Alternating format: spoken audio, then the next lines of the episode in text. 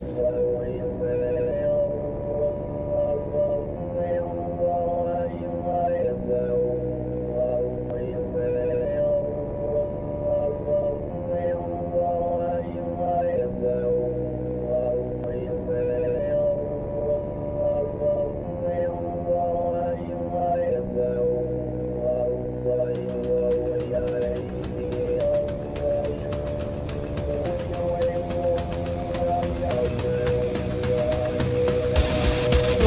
PolitiK Podcast, the show for normal Americans. From this undisclosed bunker, here's your host, Tony Reed.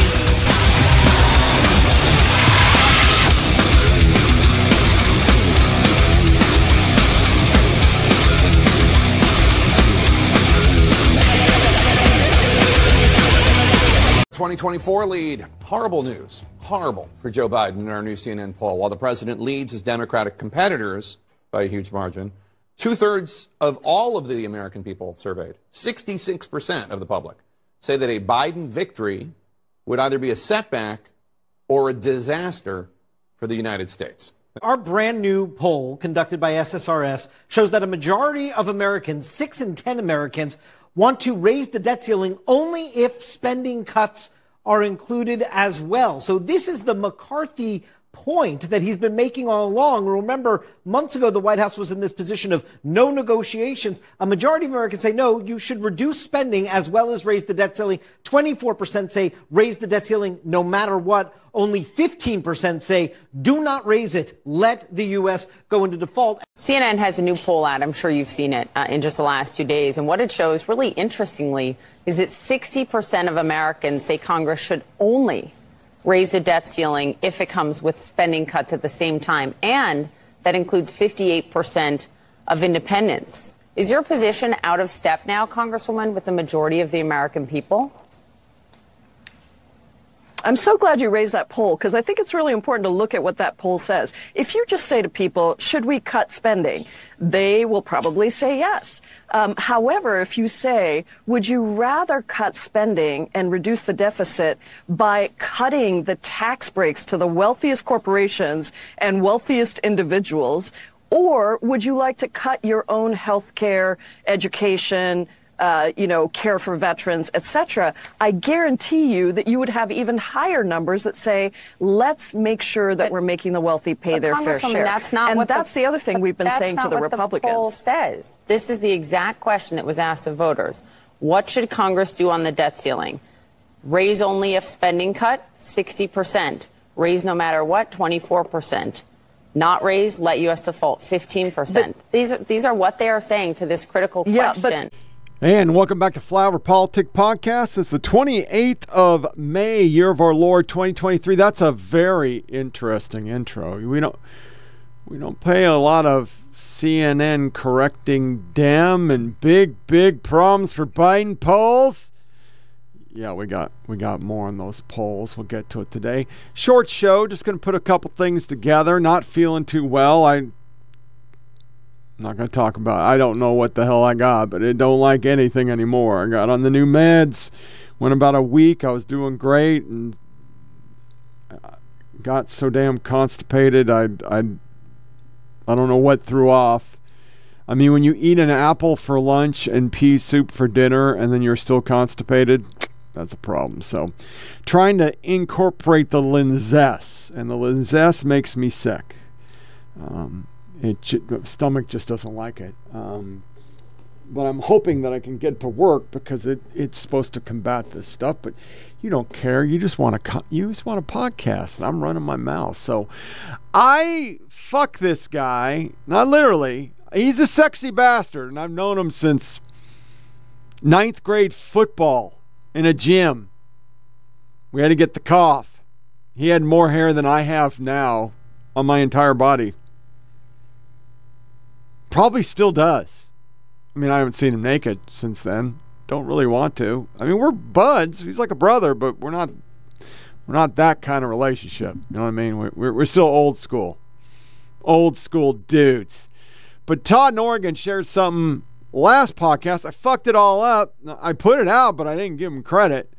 So we're to play his soundbite up front because I love when people contribute to the show, and we got contributing from Todd in Oregon. So here's his soundbite. Have utilized Twitter, yes. ma'am. Okay, and is your account at Marcus A970506645? That is absolutely not my account. Okay, that's not your account. Well, on December 5th, 2022, an account under the name Marcus Allen retweeted a tweet that said, That quote, is not my account, ma'am. I, you haven't let me finish the question, Might sir. have been the football player. You haven't let me finish the question. On Dece- and the time is mine. On December 5th, 2022, an account under the name of Marcus Allen retweeted a tweet that said, quote, Nancy Pelosi staged January 6th, retweet if you agree, end quote. Do you agree with that statement? Yes or no? That that is I don't no ma'am. That's not my account at all. I have I'm no asking idea. whether you agree with that statement, yes or no? Can you please rephrase the statement? Yeah. statement? Do you think I'm the that gentlelady Nancy has Pelosi expired. staged January 6th? I just want him to answer He'll answer. last He'll answer. question. Yeah, he'll answer. I'm just telling you your time's up. Do you believe that Nancy Pelosi, do you agree with the statement that this person tweeted that Nancy Pelosi staged January 6th? I- Yes I or no? don't- No. Thank you. It's not his account. Anyway, joining us now to respond, the attorney representing both Marcus Allen and the IRS whistleblower in the Hunter Biden case, Tristan Leavitt, is with us. Tristan, thank you. Welcome aboard. Thank you. Pleasure to be here. Uh, why do you think that there is a dual justice system? Because I don't have any doubt in my mind that we have that.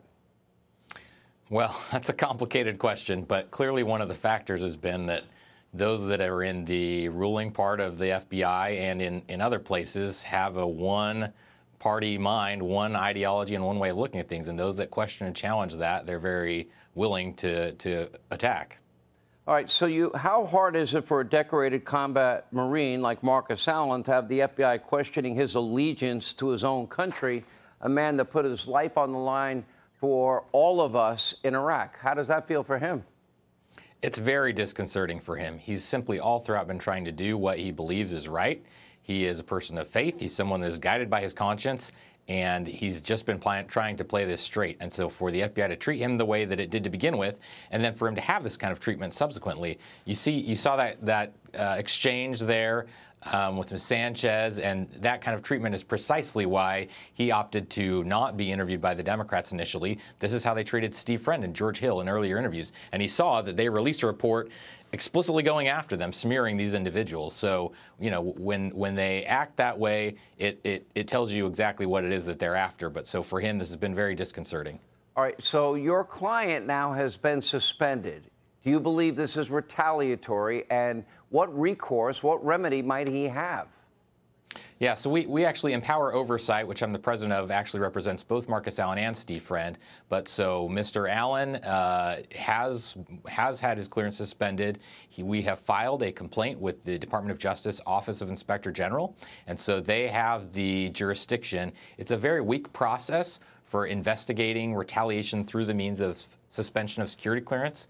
So it requires that they wait a year after that happens. But he's reached the year mark. He's, I think, at 16 months without a paycheck since his clearance was suspended. And uh, so we're, we're very happy that the DOJ Inspector General is looking at that. He'll be interviewed by them tomorrow. And we're confident that they will help uh, you know, help to right things there because his is a very straightforward case of whistleblower retaliation. Do you believe that the FBI at the top leadership is now trying to stop whistleblowers like your client from coming forward to silence them? And are they intimidating them? And are they harassing them? And are they violating whistleblower protection laws?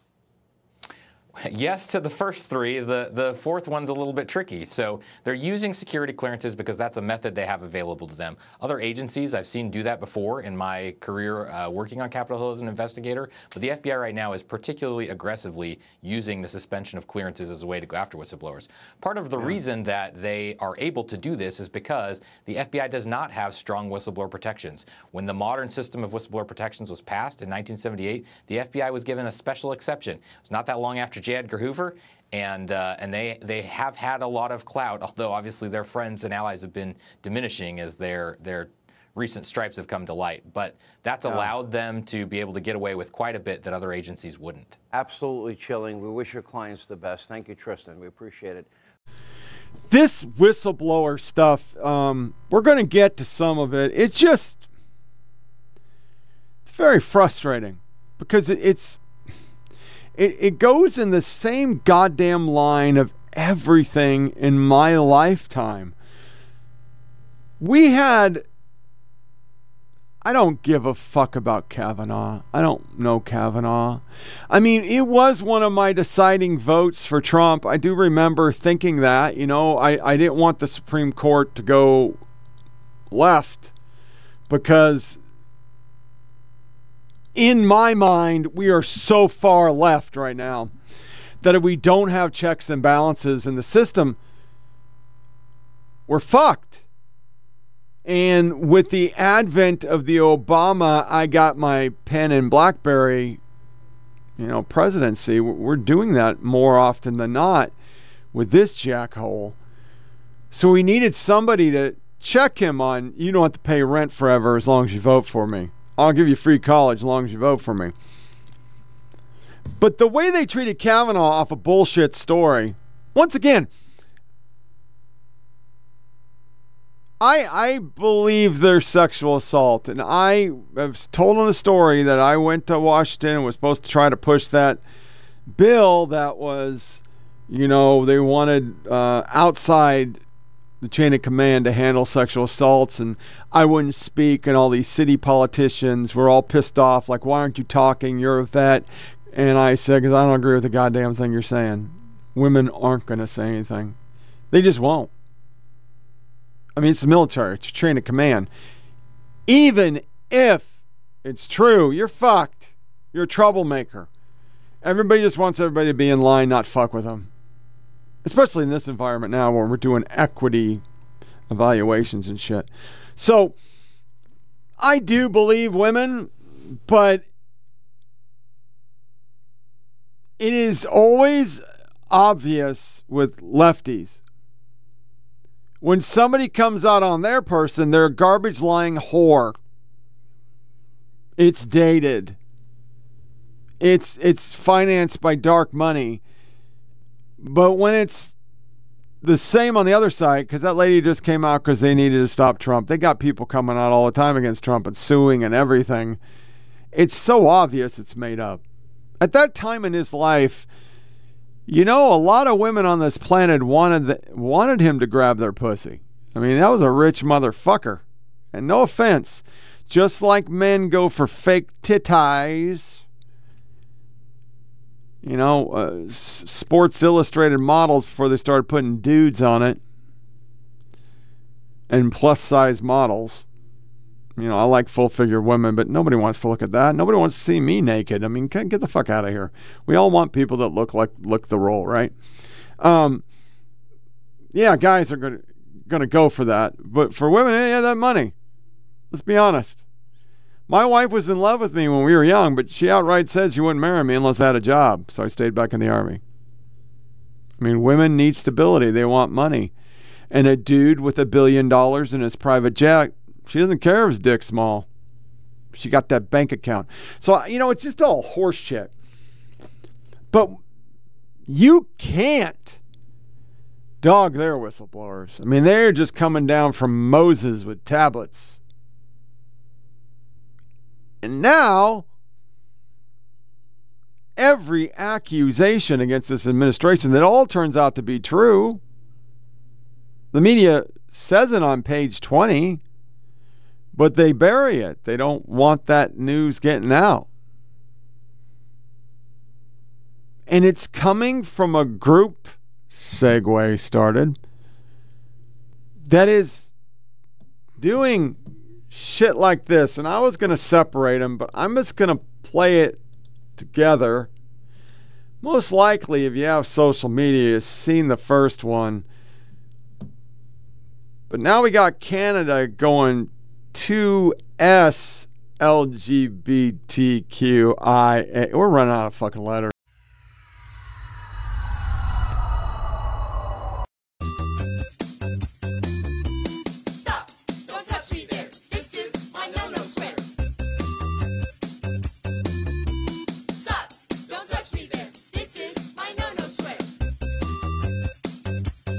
Scary to see what's happening in the United States. Whether it's 2S LGBTQI plus rights that are constantly being attacked, my government will never let it happen. My government will always stand up unequivocally for women's rights, for 2S LGBTQI plus rights. You know, I thought myself hip. I have, um, you know, I've fucking seen shit and been on the internet since day one. Uh, had MySpace, went through all of them except for TikTok. Didn't use Twitter for a really long time. But I had to look up this no no. Don't. T- I guess that's from like 2017. It was like some influencer did it on YouTube and it became a thing. And do they really think that's going to stop rape? And it's immigrant rape because all these countries accepted everybody and now they're suffering the consequences that that culture gives no fucks about your Me Too or women's rights or LGBT. They kill fags. They still call them fags. That's that's what they do over there. They haven't modernized that fag can no longer be used, and they don't care about your tranny shit. In the Arab world, you start transitioning your kid, your entire family gets murdered. It's just how it rolls. So, those two sound bites, and we're going to call it two spirits, some made up bullshit that literally has nothing to do with gayness, it's a spirit thing, it's about Indians, American Indians. And we're all going to do TikTok diplomacy and think that's going to fix shit. Well, when you start dogging whistleblowers, I'm most likely going to be queuing into everything the whistleblower says because it's got to be 100% true because you're not a serious serious person. So, Memorial Day is tomorrow. We got to do some upfront shit. Going to do two sound bites here really quick. Um, soundbite number one is the Taliban attacking Iran. Thank you, Joe Biden. And number two is Victoria Nuland. Now, we remember Victoria Nuland because she was the one that said we're going to blow up that motherfucking pipeline. And then now doesn't admit that we blew up that motherfucking pipeline. She says we've been working on Ukraine's offensive for four to five months. That statement being said when Humvees have been found in Russian attacks after the Ukrainians got killed.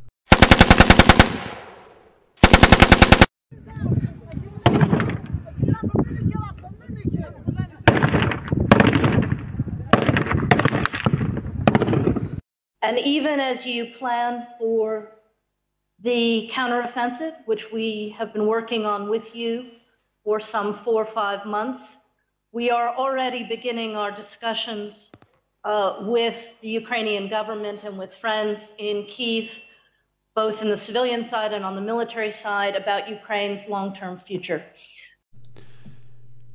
That's fucked up. That's how wars start because we are putting our dicks where they don't belong. Those are our vehicles. And you know,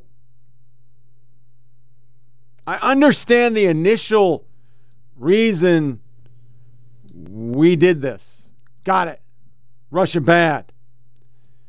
But as I said multiple times on this podcast, there's something going on with this Ukraine thing that we all don't know.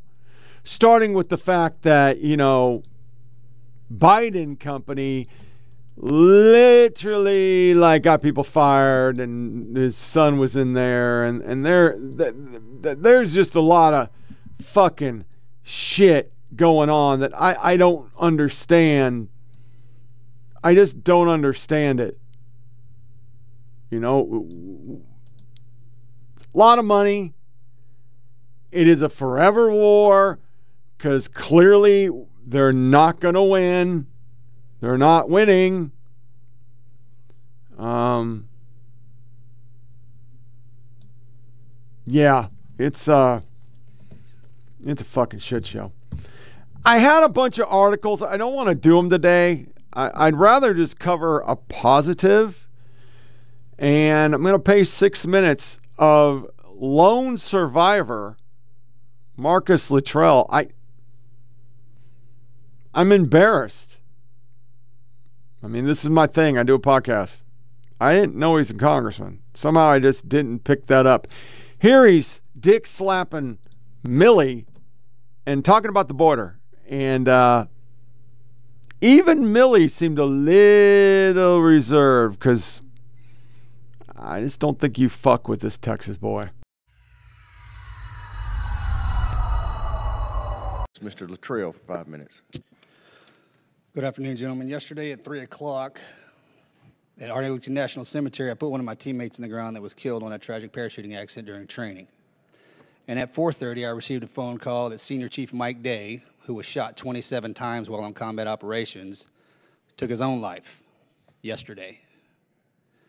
So all I ask is that you continue to, which I know you will, cherish our service members and our veterans and focus on the mental health aspect after these two wars. Secretary Austin, you said ISIS and Al Qaeda and other terrorist groups continue to threaten the security of the United States and our citizens and our partners. Do you consider the cartel to be a terrorist group? I, I consider them to be uh, transnational criminal organizations. Regardless of vernacular, sir, that would, which that's the same thing, in my opinion. Is it not yours? Well, it's a, again, this is, it's, they are criminal organizations. So. Mr. Milley, thank you for your distinguished career, sir. And over your tenure in the military and your multiple commands, if you lost 50,000 troops in one deployment, would you be relieved of duty? Yeah, I would imagine if I lost 50,000 troops in a single battle or deployment, uh, I don't know if I'd be relieved. It depends on the nature of the war. You know, there were 2,000 killed at uh, Normandy, and my dad hit the beach at Iwo Jima, 7,000 killed there. So I guess it depends on the nature of the war. But 50,000 one, one of our deployment, one of our deployments, not not not yeah, initial invasion. One of ours, sure. Yeah. Okay. If you had 2,500 enemy combatants move through your front lines and take over your interior, would you be relieved of duty? Yeah, I probably would. Yeah, I would think so. If you were a commanding officer and you were not enforcing the ROEs or the SOFA that was in place by the leadership, would you be relieved of duty? Um, I would imagine that if uh, I did not enforce the ROEs, yeah, I'd probably be relieved. I would imagine, sure. If you were a commanding officer and individuals were coming into your AO and kidnapping your troops, would you be relieved of duty if you didn't do anything about it? If I knew about it and didn't do anything about it, sure.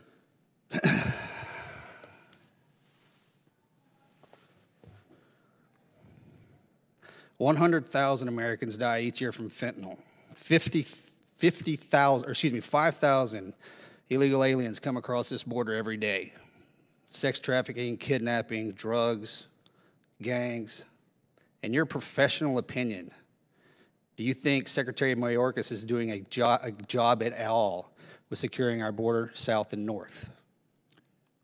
Yeah, it'd be inappropriate for me as a chairman of Joint Chiefs of Staff from a legal basis to actually make comments about cabinet members. That's actually in the Uniform Code of Military Justice. Okay, so sir. You got to respect that. But here's what I would say. Look, at there's a significant crisis at the border. I mentioned it a couple times. Yes, sir. Five thousand. That's why I shifted to this line of questioning. Thirty-five thousand a week. That's a core. You've got a, about a million or so. Now, most of them, realistically, most of them are, are economic migrants and they're fleeing violence and so on and so forth. But not all of them. Some of them are not. Some of them uh, are, are, bad. They, who knows where they're coming from and what their intent is. So that border crisis is very serious, and it's having a very negative effect on our society in general, and obviously the border states, but well beyond the border states. The fentanyl crisis is compounding that. Now the question is, what do we do, and how do we get about that? Uh, and, and, that is a very complicated area, as you know. Uh, I think you have to obviously start right at the border, uh, but there's obviously th some things deeper into the into so-called battlefield, if you want to call it that, uh, in Mexico, Central America, et cetera, getting at some of the root causes. We have to work with the host nation governments. Talked to uh, uh Congressman Waltz a little earlier. We've, we've got to get a handle on this and get a handle on it quickly. Uh, this is being very, very destructive to our society as a whole. Uh, and I, I am absolutely uh, uh, agree with that problem identification. That the issue is what do we do about it and how do we do it? We, the military, have certain skills and capabilities that can help. Uh, but the lead has got to be law enforcement. I think the leadership itself, sir, translates nicely from military to civilian. And fortunately, on this side, as you soon, I'm, I'm assuming you will soon, um, and I'm a border state. Sure. And it's it's my people in my district that are dying. Yeah. And I, I wholeheartedly believe that uh, the secretary is skirting his fiduciary responsibilities to save the lives as we would if we were combatant commanders in any given AO. The gentlelady yields. Uh, I now recognize the gentleman from Texas, Mr. Luttrell. Thank you, Mr. Chairman. Uh, Chief Ortiz, thank you for your service. Mr. Kagan, you, you as well. Um, Chief, are you a direct report to Secretary Mayorkas? There is a, a, commissioner and a deputy commissioner in between the secretary and myself. Do you communicate with them often? I communicate often with the secretary, several times a week, sir. So I want to piggyback off of what Ms. Green said because we were just read in on this, this explosive device that was discovered by one of your Border Patrol agents. Now, obviously, sir, you, you're aware of this. How is it that you are not? Because as the, as the investigative arm of the department, we're focused on investigating TCOs. And the intelligence shared between our two agencies is robust. It happens all the time. The we're, we're not actively. It, it's, so it's here's, my, here, here's my issue. Me, when it's me, when, well, no, no. It, this is one of the issues I see between the, and I respect everything that both of you do and everybody that works for you, but the breakdown of communication and the silos that we work in is what's detrimental to this country right now. And if there is an explosive device, if the cartels are using explosive device against our agents, that changes the narrative. So can I can I answer my job as the assistant director over countering transnational organized crime is not domestic operations. Our domestic operations folks that work in the field day in and day out are the ones that communicate with the Border Patrol. I'm saying, me personally, I do not know. I, have, I can get back to you and let you know whether HSI as a whole knows and our domestic operations knows. So I just wanted to clarify that point. Thank you. So I would assume that the two individuals that you report to, sir, have reported to Secretary Mayorkas about this explosive device, which tells me that Mayorkas has reported this to the president and nothing has been said or done to the American public, and Congress was, had no idea this was going on. Mm-hmm. Now, if this is the case, and we're surging money, billions, hundreds of billions of dollars across the seas to secure everybody else, and we're not doing anything here in my state, in our southern border, that's a problem because that means that they're lying to us. That's um, that that's some good shit right there, and uh, we we need more people. We just we got to get vets to get in to Congress and start bringing the whoop ass because sadly we all are the ones that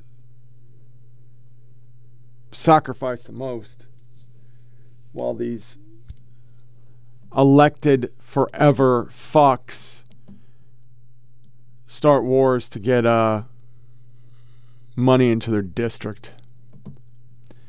So for uh, Memorial Day, uh, Black Rifle had two really good ones. Um, one is say their names, and one is just the simple thing that I will do tomorrow: go to the Western Kentucky Cemetery with a bag of glass beads that I always do and put them on the headstones. Some for people that nobody visits. I'll do my walk in the memorial in the morning and visit the Rakkasan pylon and talk to Troy Jenkins. I know Memorial Day is for more than just vets, but as I do remember my grandma, it usually comes down to soldiers. So, going to play these uh, plus a DVIDS, which is the De- Defense Department's video. They made a nice little video, so we'll play those videos. We're going to go straight into that's fucking bullshit with the whistle blower and a interesting study by MRC that, um, yeah, the Biden administration, they've lost what democracy is.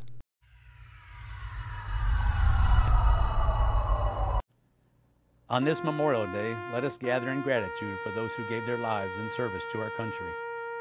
Countless sacrifices have been made for the freedoms we enjoy today. It's important that we reflect on the bravery and selflessness of those who made the ultimate sacrifice of our nation. We honor the memory of our fallen heroes. We remember their courage, dedication, and commitment in protecting our great nation. We also recognize the families they left behind who continue to carry the burden of their loss. Let the meaning of Memorial Day not be lost on a day off. Let us take time to remember and reflect. Let us pay tribute to those who made the ultimate sacrifice of our country. To those that built and reinforced the foundation of this country, we say thank you. Your sacrifices will never be forgotten and your legacy will live on.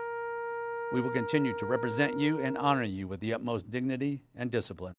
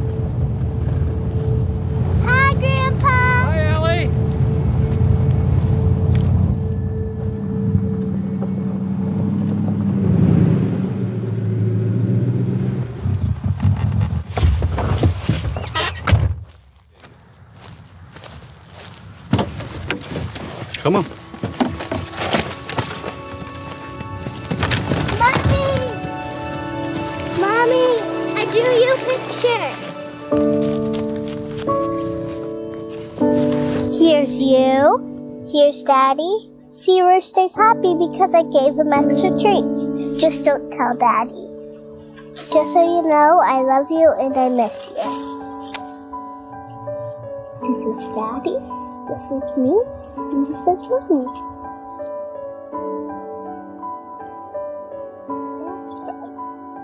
You smile? Maybe. You never smile for daddy. There we go. Gosh, she's gorgeous. Look at Daddy. What, oh, there we go.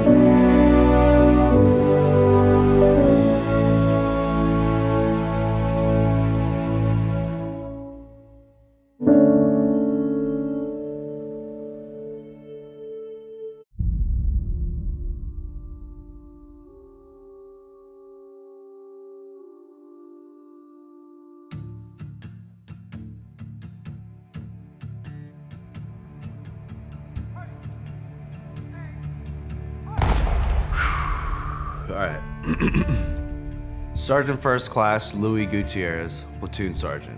Specialist Zachary Klauser, Driver. First Platoon, Alpha Company, 126 Infantry Blue Spaders. KIA, Adamia, Iraq, July 18th, 2007. They were my friends. They were my warrior brothers. Most importantly, they were my family. Kristoffer Domeij, Headquarters Company, 2nd Battalion, 75th Ranger Regiment. Killed on his 14th combat deployment just outside Kandahar, Afghanistan. Chris was my JTAC, my FO, my neighbor, and one of my best buddies. Staff Sergeant Juan Campos, 1st Battalion, 26th Infantry, Adamia, Iraq. He was my mentor. Sergeant Matthew T. Abate, killed in action December 2nd, 2010, in the Sangin Valley of the Helmand Province. Fellow Scout sniper, brother, friend, Justin Gallegos, 3rd Squadron, 61st Cavalry Regiment, 4th ID, killed in action, COP Keating, Afghanistan. Justin was my first team leader. He's my brother, and he's family. Third Bill Kerr, 1st Battalion, 5th Marines, Helmand Province, Afghanistan, August 13, 2009. He was a mentor and brought humanity to a deployment where we needed it most. Ricardo Barraza, Dale Brehm, 75th Ranger Regiment, 2nd Ranger Battalion. Killed in action in Ramadi, Iraq. They're my mentors and my team leader and squad leader. Sergeant Patrick Hawkins, 3rd Ranger Battalion, KIA 5 October 2013 in Kandahar, Afghanistan. To be honest, I'm, I'm incredibly lucky to have spent the time that I had with him. Staff Sergeant Jeffrey Loa, August 16th, 2006, Alpha Company, 135 Armor, 2nd Battalion, 1st Armor Division, Ramadi, Iraq. Friend. Sergeant First Class Michael Goebel, 7th Special Forces Group, Operation Enduring Freedom. Will incredibly be missed for the rest of my life. Ryan Sparks, 1st Squadron, 91st Cavalry Regiment, 173rd Airborne Brigade Combat Team. Um, he died in Pul-e-Alam, Afghanistan, RC East. Kyle Wayne Burns, Charlie Company, 1st LAR, Fallujah, Iraq. Friend. Lance Corporal Sean P. Hefner, 2nd A Battalion Delta Company, Helmand Province, Afghanistan. He was my brother. Kyle Milliken, 5 May 2017, Naval Special Warfare Development Group, Somalia, Africa, former team leader. Dave McDowell, Charlie Company, 2nd Battalion, 75th Ranger Regiment. Killed on his 7th combat deployment just outside Bastion, Afghanistan. Dave was my best Ranger buddy and just best friend for over 10 years. Sergeant Major Christopher Adam Gnomes. He was my friend, he was my mentor, and he's the finest Green Beret I've ever known. Senior Airman Brad Smith, United States Air Force, killed in action January 3rd, 2010, never forgotten. This is Glenn Doherty. He died on September 12, 2012, in Benghazi, Libya. He worked for the CIA, and he was my friend.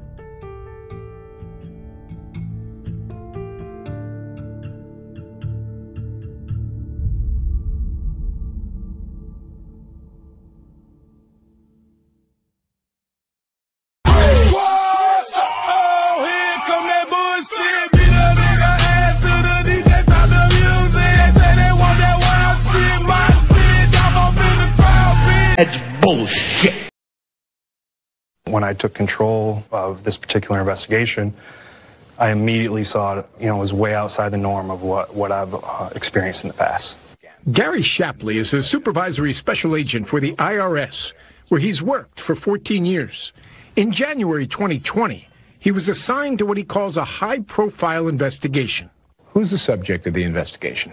I can't con- confirm or deny the, the subject of this investigation. Why not?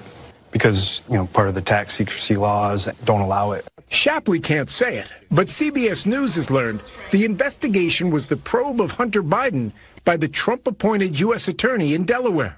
Senior Biden administration officials have vowed to let it run its course without interference. It's not restricted in his investigation in any way. But CBS News has obtained this letter Shapley's lawyers sent to Congress Monday alleging irregularities in DOJ's handling of the investigation. Shapley is seeking legal protections from Congress so he can share specifics of his allegations. There was multiple steps that were, were slow walked at the uh, direction of, of the Department of Justice. Had you ever encountered that before? I have not, no.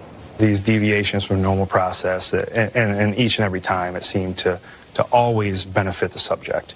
Shapley says he decided to blow the whistle after a heated meeting last October with federal prosecutors. It was my red line meeting. It just got to that point where that switch was uh, was turned on, and I just couldn't silence my conscience anymore. All right, a lot of sound bites there. Kind of lost the track of what we're on, but uh, those videos kind of uh, they hit home. Uh, we have to remember them.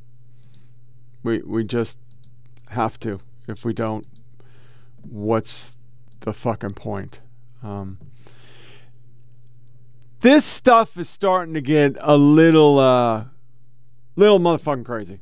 All right, they, they, they, this this this right here, the pyramid of far right radicalization, and I have somewhere in here a tweet. Da, da, da, da, da. Sorry, I did not prep this. All right, here we go. MRC has uncovered a DHS anti terrorism program that's been weaponized against conservatives. 80 grants, 39.6 million taxpayer dollars later. Here's a look at how Joe Biden and Secretary Mayorkas are outsourcing their effort to conflate conservatism with terrorism. Now, you look at the top and it's like, you know, groups that none of us has ever fucking heard of, and uh, they miraculously walk and have marches the moment he goes on his the deadliest thing and the biggest threat to America is white supremacy. I wouldn't say there's not white supremacists in America. They don't really have a voice, whereas there's a whole bunch of black supremacists and LGBT supremacists. Them motherfuckers are everywhere. Then you got your second, le- uh, third level, and uh, let's just get to the point. They're saying Breitbart, uh, Make American uh, Great Hat, Quillette, Turning Point, Three Percenters, Infowars, PragerU. Now, if you don't, well, we've played PragerU on the show. I mean, PragerU is some vanilla educationism. You know, we're we're we- we're doing education about facts that don't align with the liberal bullshit. But then they get to well, if you're part of the NRA, Heritage Foundation, uh, if you watch Fox News, Christian Broadcasting Network, or you're part of the GOP. That's that's just fucking bullshit. This is what the army was rolling with too. Um, University of Dayton is one of the most radical grant recipients for the program, receiving 352k to fight domestic violent extremism and hate movements. Biden's DHS awarded the grant despite their application including a fallacious chart. Here's how their seminars went, and that's the picture.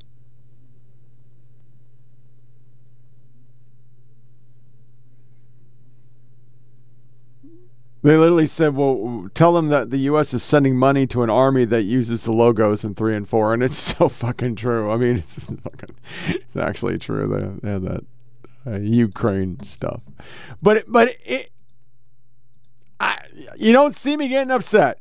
It's just th- this is it. This is what they fucking do. It's what they do. Here, the media won't show this. Do you think Biden policies have helped black people? 34% hurt 14, made no difference 49. That poll is catastrophic. But they don't care. They don't give a fuck.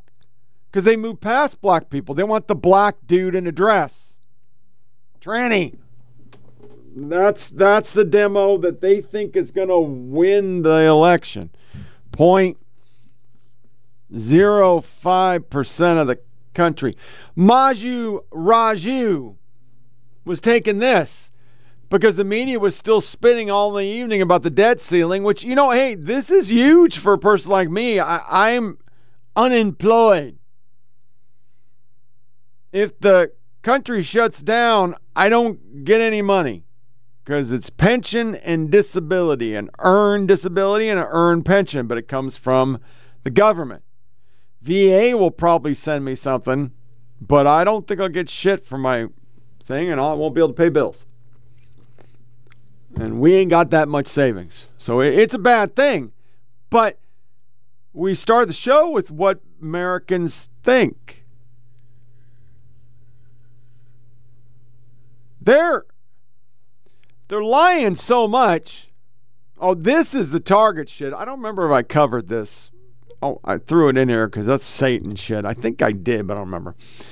This is false. Migrants have their travel coordinated with NGOs like Catholic Charities, which help them from federal government. I witnessed firsthand in Brownsville the country's bus and flight tickets issued like this one after being processed.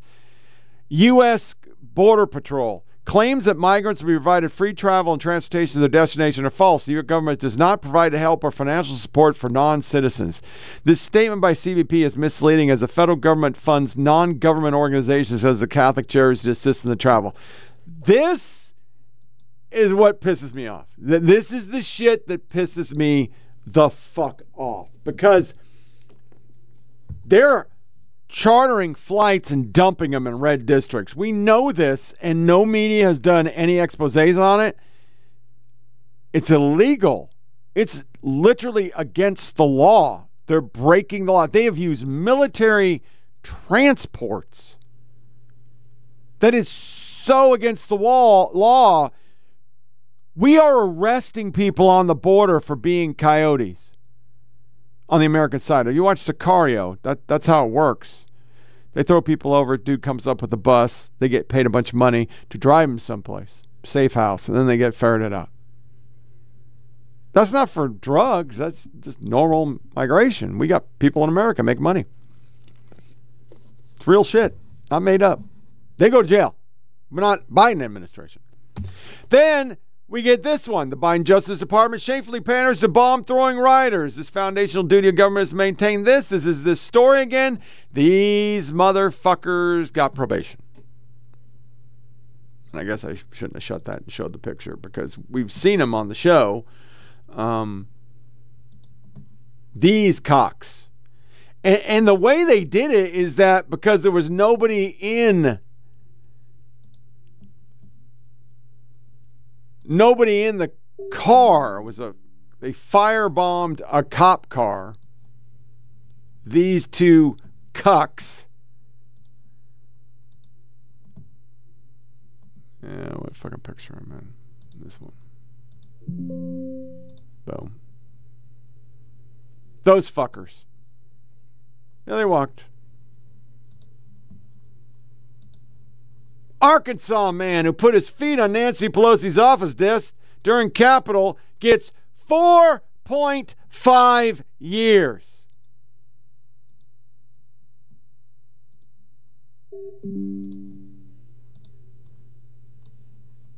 This scene, we've all seen it. We all thought it was kind of fucked up.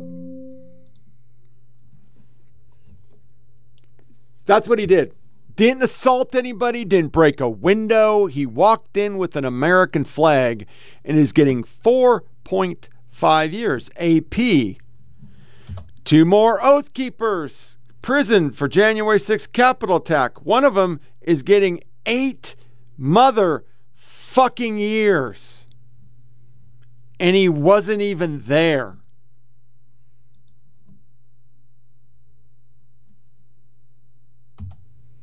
Stewart Rhodes, who committed no violence and is not even clear what his crimes were, was sentenced to 18 years in prison. Stalin's gulags were usually 5 10 year bids. The communist takeover DC court system is now complete. Oil filled Rando, Rando, Portland Antifa firebombed a federal courthouse for months and attacked DHA. None of this happened to them. No, they none of them went to jail. They, all, uh, they got all their charges dropped.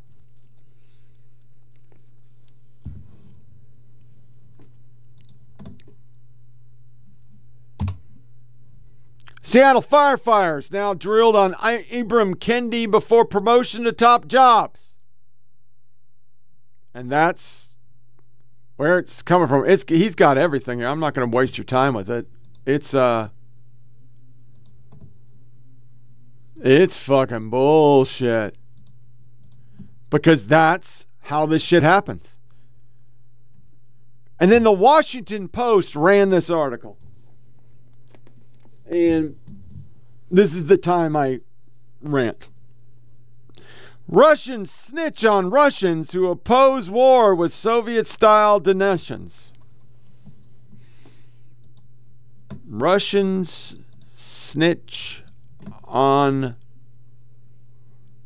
Russians. Let's think about that for a second. What is the Biden administration doing? Anybody? They're doing the exact same thing. They're making other Americans. I, am trying to find the fucking pictures. I know I, I had them someplace. Yeah, here it is. Yeah, hold on a second.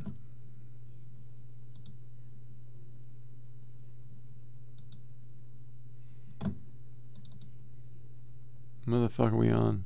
This one.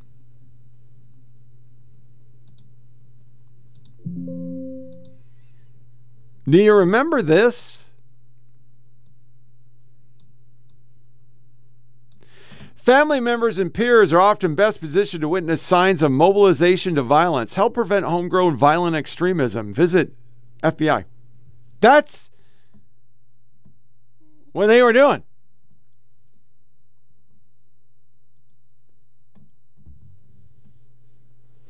They have agencies going around and telling people if you watch Fox News, you're an extremist.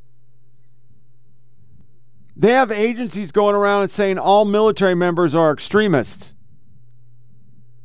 How are we different than the Russians now? These people scream and yell about Russia, Russia, Russia, Russia, Russia, Russia, Russia. It's all we fucking hear out of these morons. Russia. They are Russia. The way we treat our citizens is Russia. Everything about us is Russia right now for the left. They have become Russia. And it's just unbelievable that they think they're different.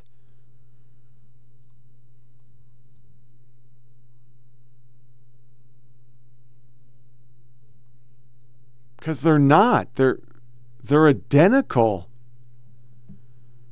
They're they're one hundred percent identical. Think about this. This is how our media is acting about people opposing Biden. Now, remember the DHS, FBI, DOJ, they're probably spying on all these campaigns because that's what they do now. Welcome back. Now, this first on Fox Business, a bombshell new report reveals the Biden administration is using taxpayer money to wage a covert war on conservatives and Christian groups. The Media Research Center, a conservative watchdog group, obtaining documents showing DHS, Department of Homeland Security, is using a program meant to fight terrorists, which includes groups like the Heritage Foundation, MAGA, Fox News, even the Republican National Committee in the same category as Nazis. Joining me right now is Media Research Center founder and president Brent Bozell. Brent, it's great to have you this morning. We want to know more about this. Tell us what you found and this so-called pyramid of far-right radicalization. It's an astonishing finding, Maria. We, there, there's the program called the Targeted Violence and Terrorism uh, Prevention Grant Program. This is supposed to find uh, domestic terrorists in America. It was started by Obama. There was concern by Republicans that it would be weaponized against Republicans and conservatives. Trump put, put the kibosh on it. It's come back now with Joe Biden. You have that pyramid. Where's that pyramid coming from? There are 80 recipients of money so far. They've received $40 million in grants. We've done FOIAs on 31 of them. The University of Dayton, none of them have wanted to respond. Here we go again. Recipients of public money won't tell the public what their money is for. We, the, the University of Dayton wouldn't give it to us. We found the documents. Anyway, look at that pyramid. This was a conference in December of 2021. In the first la la layer, you've got Heritage, you've got the uh, uh, Breitbart, you've got Fox News, you've got Christian Broadcasting, you've got the Republican National Committee. Already you've got more than half of America is on the list. The second level torques it up. More dangerous groups. Turning Point USA, Tea Party Patriots, PragerU, Breitbart, that American Conservative Unit. Then the third level is pro Nazi organizations. And the top one is militant Nazi organizations. So there you go, the pyramid, showing the progression of domestic terrorism. But listen to this. I want you to hear this what, what, what, what they were actually doing in this conference. One speaker was associating Ron DeSantis with the Holocaust. Unbelievable. One speaker was associating Donald Trump with Pol Pot the, the uh, uh, genocide guy. One speaker did this. He advocated programs to deny people, to shut down their websites, to close their meetings, and to physically prevent them from assembling in public physically prevent them from assembling in, in, in public. Physically. Yeah. Put it all together, and it goes on. By the way, that speaker also said, and this is this is a quote that we, we have to remember. He's a member of Antifa. He said a lot of things we are doing are illegal. A lot of it involves breaking the law. Yeah. They put it all together, they wrapped it up, they sent it to the DHS, and DHS awarded them a grant of $358,000 to continue doing it. Wow. And, and, this is why the Republicans continue to say that this administration looks for terrorists of, in America, uh, whether it's parents, you know, going after parents because they want to know more about their kids in school, rather than going after China as an adversary. You're calling now for the Department of Homeland Security Secretary Alejandro Mayorkas to step down. I mean, there have been calls to impeach this guy over the border, and now this. Well, you've got him. You've got him testifying in Congress and lying through his teeth about the border. Everybody knows he's lying. All you have to do is look at the video. But now you've got this, where he's taking government funding meant to find terrorists, and he's going after Fox News. He believes, Maria, you're a terrorist. I'm a terrorist. Anybody with the RNC is a terrorist. Anyone supporting uh, uh, reading Breitbart, the Christian Broadcasting Network, for the love of God, the Heritage Foundation, the most prestigious conservative think tank in America, mm. all have now been targeted as associated to one degree or another with terrorism. All right, Brent, we're going to keep a spotlight on this. We'll be talking with Jim Jordan coming up in the program, and I'll certainly raise this report. All over politics. The media jerk off of the week.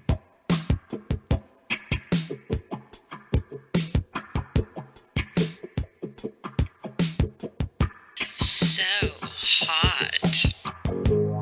Our latest polling shows Governor DeSantis trailing former President Donald Trump by more than 30 points. The question now is can he close that gap? But doing so will not be easy. But DeSantis is now playing catch up. Former President Donald Trump is firmly atop the polls. Despite several legal challenges looming over his candidacy, Trump has charged ahead after a CNN town hall earlier this month. Our country has gone to hell and is forcing DeSantis to fend off repeated attacks. Ron DeSantis, did anyone ever hear of DeSantis, the sanctimonious? But the Florida governor is standing his ground. DeSantis, popular with many Republicans for his conservative policies, has come under criticism even from some in his own party over a six week abortion ban he signed into law. And the NAACP has issued a travel advisory for Florida. Warning recent legislation is openly hostile toward African Americans. First campaign appearance not planned until next week although DeSantis has already appeared like a candidate for some time, making trips to Iowa and New Hampshire. Thank wow. You. Crowded, huh? Trying the kind of person to person campaigning he is not known for. He's also made a foreign trip where he awkwardly avoided questions about running for president. I'm not I'm not a candidate, so we'll see if uh, if and when that changes. His challenge now is to try to find a way to beat Trump without alienating Trump's supporters. DeSantis has faced some blowback over his governing style, including his ongoing feud with one of Florida's largest employers and revenue generators, Disney, which just scrapped a billion dollar plan to relocate 2,000 workers to the state. And even before getting in the race, DeSantis has been a favorite Trump target. They sort of say in the, in the world of politics, Savannah, his altitude has descended, and you see it here, right, where he was in April compared to where he was back in February. Donald over the spring, Donald Trump has gone up. Jen Psaki, about six o'clock tonight. Twitter Spaces. If you go on your phone, if you have Twitter on it, you click in the middle. These are uh, what amount to podcasts. They're kind of live podcasts, mm-hmm. so it's an mm-hmm. audio only. Obviously, an unconventional launch.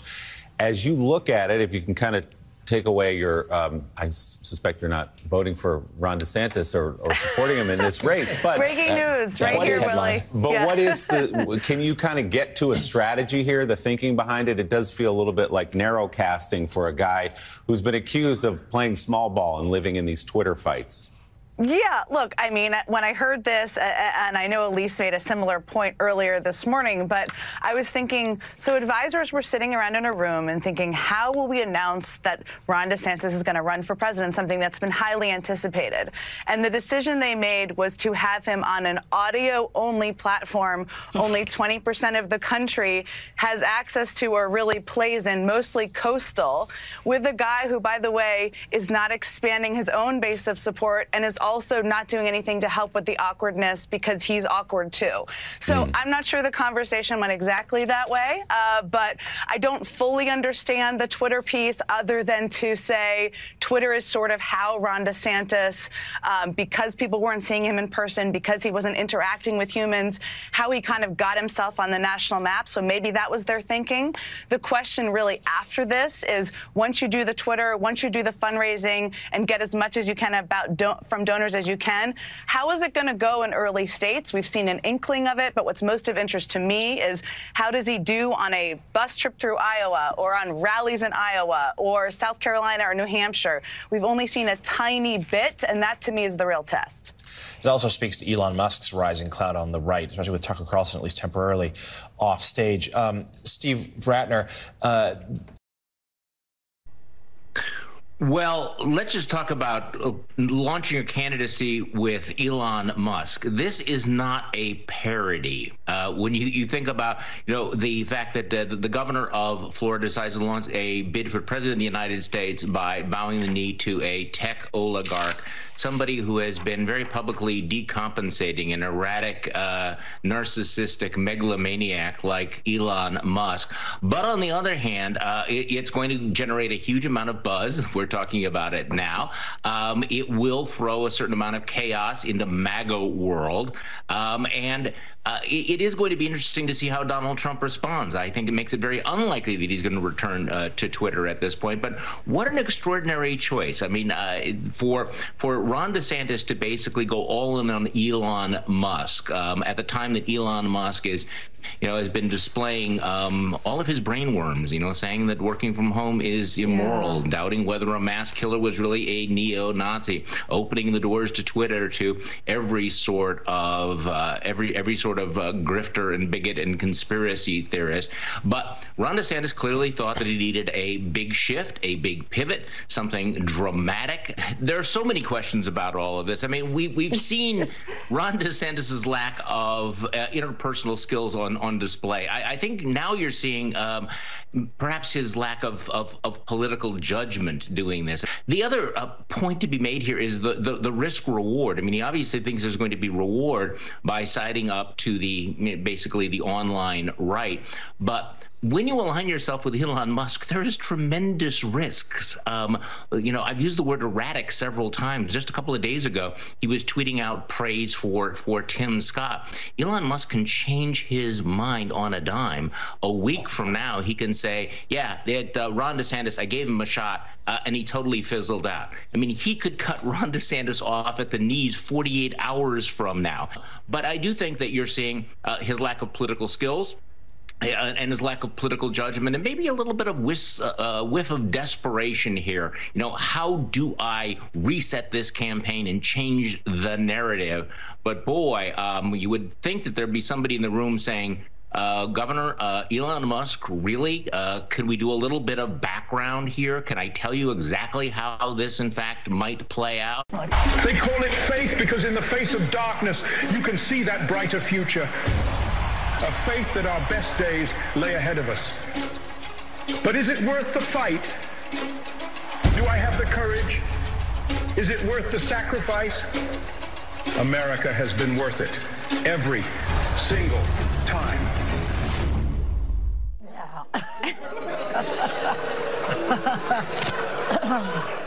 That could have been anybody. Right. Anybody. Very That could have been me yeah. in a Ron DeSantis wig.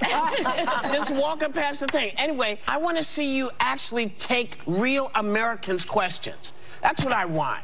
I, I, I don't want to dislike you. I can't help it because you give his whole audience. Not, you don't give me any reason because I don't understand why do you dislike people of color?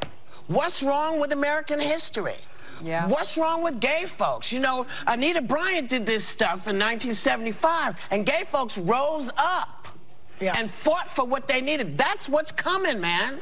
You, what, you, that's what's coming. Oh no, it's coming.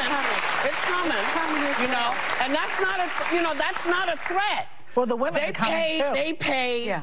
Yes, they pay the same taxes I pay. They want the same things that we're entitled to as taxpayers. You can't pick and choose, and you're not asking your constituents, you're telling them what you're doing. And that is not the American way.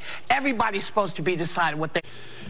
The media is so invested in this shit. It's. They're running articles like that. I mean, what the fuck is this?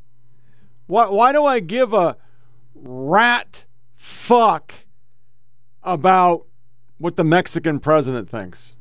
Anybody? Anybody out there got any clue on that shit? And then they're running all these stories. I mean, they're they're fucking everywhere you could go. There are stories with fucking oh freaking this is the end of world because you're gonna fucking elect this jackhole. I mean, I just how you can't say that Trump is the end of the world and then say DeSantis is worse. But this is the bulwark. These are supposed conservatives, I air quoted. David French came on in. Trump and DeSantis are not the same. Trump fights for himself above all else. DeSantis is likewise ambitious, but his political commitments are underlying consistent that extends beyond the ambition. He fights the left, which makes him even worse. He's a garbage human. This one. The DeSantis campaign has to be the most toxic campaign I've ever seen. My timeline was destroyed by this whole thing. The most toxic campaign. Uh, that's that's pretty fucking interesting. I thought Trump was. But it's it, it's our government. I mean, we have state run media and we're to do things different today. I, I a lot of you just listen, so we're just to get my ugly face up here. We're to kind of forego slides as we go through the rest of it. These are the only sound bites are to play on politics. So we're to go into trans because I got a lot of trans today. So this is Chuck Todd, chief political correspondent, director, big honcho for NBC News. You don't need to worry about the IRS as long as you're paying your taxes. That's their line. And then I can play a hundred sound bites on the debt limit because they want to. They they see the polls and realize American people want to cut spending because they realize we are in a lot of debt and eventually we're going to pay for it. Simultaneously, they know that Biden left went to Delaware, so he's not there. So that's bad. And they know the GOP passed a bill and nobody wants to look at it. So they did put something up, and nobody else put anything up. So the media is tripling down on, oh, it's the GOP. They're evil. They're evil. They're evil. And uh, Anderson Cooper brought on Bernie fucking Sanders to talk about the 14th Amendment. The left thinks the 14th Amendment is like Calvin ball. You can use it for everything. But there's one more thing House Republicans are asking for, which is they want fewer IRS agents. They want fewer attempts to try to properly uh, get tax receipts into the federal government's coffers. I have never understood the resistance of extra IRS agents uh, unless you knowingly cheat on your taxes? Uh, that first of all, that's that's salacious, and you know that most Americans by far pay their taxes and they do it honorably.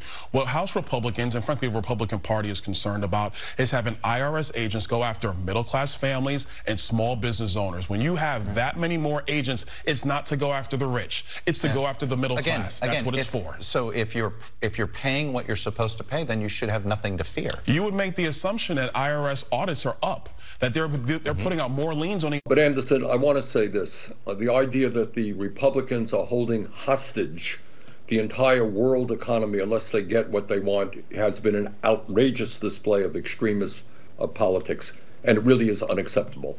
And the second point that we have to appreciate is that right now in America, you got a middle class which is shrinking. You got 60% of our people living paycheck to paycheck childcare system in disarray, healthcare system collapsing, housing all over the country people can't afford housing. You don't cut programs that working people desperately need. You've called for President Biden to invoke the 14th Amendment, which, as you know, says, quote, the validity of the public debt of the United States shall not be questioned. How would that play out in practical terms? Why do you think that is the way to go? Well, I think if the Republicans are prepared to hold the entire world economy hostage and say, hey, Mr. President, you got no alternative but to make massive cuts in programs for vulnerable people. You have no alternative. Well, the president does have an alternative. As you've indicated, the 14th Amendment is pretty clear. The validity of paying off our national debt is not questioned. That's the 14th Amendment. I think he should invoke it. What that would mean in practical terms, I believe, it's never been done before, is that we would continue to pay our bills. I suspect it would be challenged in the courts very, very quickly. I think the courts do not want to see the world economy crumble, and I think it would be sustained. Does the um, you know there, there are there are Democrats who believe that invoking that essentially is sort of absolving Congress of what their responsibilities are, and that it, it should remain in Congress. What about that argument? It's an argument, and I'm not here to tell you that I think the 14th Amendment is a wonderful solution. It's about all that we have left. It is a better solution than the Republican approach, which says, and their original proposal was a 10 year program pro- proposal, which would have made massive cuts for the elderly, the children. It's state run media. It's unbelievable. It's nonstop. It's unrelenting. And I think it's starting to have the opposite effect that they want because it's so uh, overt. It's kind of like Bush in 2004. They went after him for everything, and I think that's how he won because people started like uh, feeling sorry for the guy. I mean, it was non fucking stop. And with Biden, they won't even touch him. He's untouchable.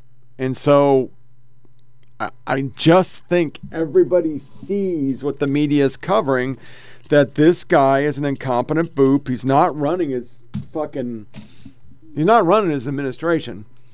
He's saying things he's never said before. And he lives in Delaware, not the White House. And that's becoming a problem. So, little bit of politics. Now comes a lot of fun. There's just so much stuff on this. It's uh, I, I'm going to do a school review today, but it'll be at the end. I'm not going to do slides. I'm just going to start slow. Here is Joy Reid saying the GOP is transphobic, not feminist, followed by a doctor that says, just come on down. And I'll transition you because it's good money. Hey, hey, hey, bow, bow, bow, little pump the cut. Hey, gang shit, gang shit, gang shit, gang shit, gang shit, shit, gang shit, gang shit, gang shit, gang shit, gang shit. Republicans are obsessively enacting anti trans legislation nationwide. And when they do it, they almost exclusively frame it as a women's rights issue. Bathroom bills are touted as protecting women's privacy and ensuring women are safe from the fake danger of trans women in public bathrooms. Banning drag shows is about protecting decency and decorum, especially when children are around. The bills banning trans youth from playing sports are sold under the guise of saving women's athletics from unfair physical competition. It's about fairness, they say. But let's unpack this rhetoric for a bit, shall we? The Republicans who push anti trans legislation love to pretend women's rights are a priority for them. They're not. They're simply dressing up transphobia as feminism. If women's privacy, safety, and dignity were a priority for Republicans, why are these same Republicans in these same states obstructing life saving abortion care, forcing their ways into sensitive patient physician relationships, and criminalizing bathroom access based on how both trans and cis women look? You have Texas Republicans howling over fairness in women's sports, yet its anti abortion laws are so dangerous for women, 15 plaintiffs are suing. Hey, y'all, it's Dr. Tiffany. Hope you're doing well. I need your help. Um, with the recent uh, laws taking effect in Alabama and the ongoing uh, war against uh, trans individuals in Texas, many places in Texas have stopped doing gender affirming care, and Alabama has ceased entirely because they don't want to go to prison for 10 years. anyone who can make it to Shreveport from those two areas is always going to find safe harbor here, 201 Market Street in the heart of downtown at Urgent EMS. I am Dr. Tiffany Nyberg. I'm a board certified physician, been in practice for 18 years, and I will take care of you. I do gender affirming care. Anyone who sees this, who knows people in Texas, please share this with them. If you know people in Alabama, please share this with them. Safe harbor is here. I've got your back. So, and I do do pediatrics. Okay? I love you. Stay safe. So last show we talked about North Face, and uh, I don't even notice this. This needs uh, it's like right in my my grill. Let's remove this and bring it down. There we go. That's better. Well, after I finished the show, I found this. Hi, it's me, Patagonia, a real life homosexual. And today I'm here with the North Face. We are here to invite you to come out in nature with us. Wow, this is nice. We like to call this little tour the Summer of Pride. This tour has everything hiking, community, art, lesbians, lesbians making art. Last year, we gay saw shade across the nation and celebrated Pride across the nation with hundreds of you across the nation. This year, we're back, back, back again with two new stops Atlanta, GA. Why? Because you're there. In Salt Lake City, we're coming for you. Patty, can we go? Of course! This year, all these fabulous speakers will be coming from inside this TV to a nature near you. So come outside and celebrate the beautiful LGHG TV community. That's pretty gay.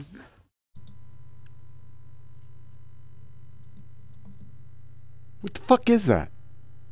What is up with all these gingers? I don't know that's wrong. Maybe that's a new thing. They'll call you a gingerous. But it seems like a lot of gingers go uh, tranny. Since the North Face Trans ad debuted yesterday, shares have fallen by 7%. Target's down 11%. We're going to get to Target in a second because it's just really, really good. Good stuff.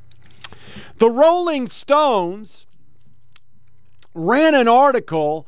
The far right's right wants this LGBTQ TikToker dead. They say that's only making them stronger. With the release of their new book, Take Your Own Advice, viral TikTok star Jeffrey Marsh tells Rolling Stones that right wing backlash won't stand in the way of their mission. And to remind us all, this is what he says his mission is. I am Elvis. I am sex. Hey kids, about Jeff and I having sex. And are you allowed to talk about that on Patreon? I will tell you about going no contact. So, you've decided to go no contact with your family. if you need a family, you can come hang out with me. Hi, love. Here are three ways to disrespect your elders.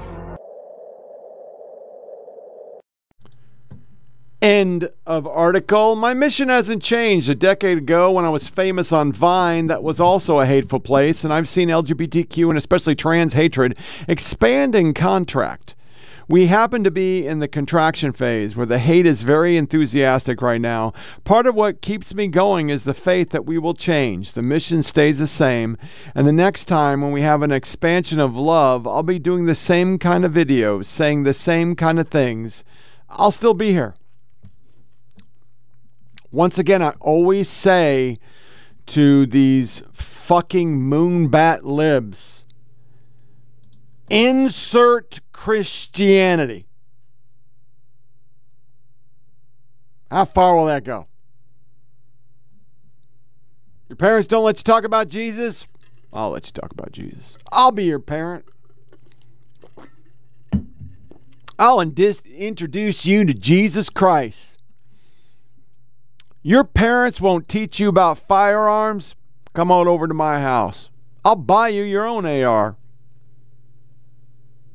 Same concept. It's just a religion. Your religion is there is no gender, there is no God, there is no creation. I am God.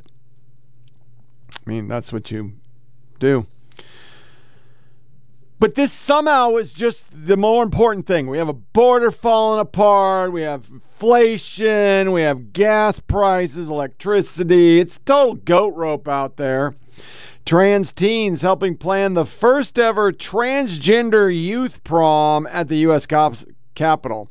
Abigail Shrier. I'm in Israel to launch the Hebrew edition of Irreversible Damage. The two largest book retailers, 70% of the book sales, refused to carry it, an unfortunate first for Israel. I'll speak to Tel Aviv on Sunday. We'll make this book launch bigger than activists expected. Chase Strangio says intergenerational organizing is powerful because it gives us an opportunity to both remember how much we can survive when we organize with our elders and also how much larger we can dream when we organize with youth.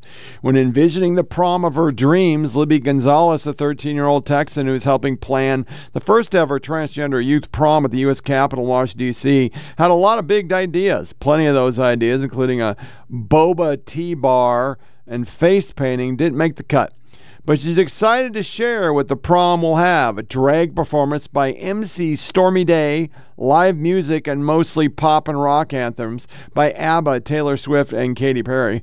Selected by the organizers, guests will enter the event through the Tunnel of Love with colors inspired by the transgender flag before being met with decor that nods to the 70s, inspired by Stonewall Uprising, a six day protest that marked the turning point in the fight for queer rights.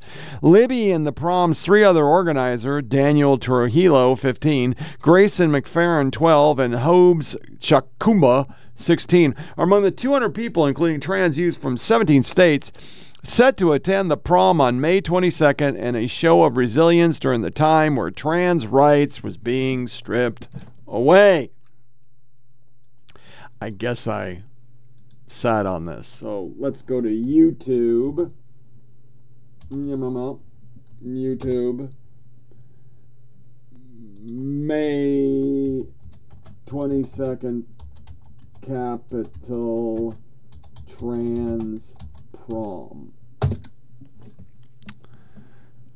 Uh, yeah, yeah, I got. Uh, let's watch.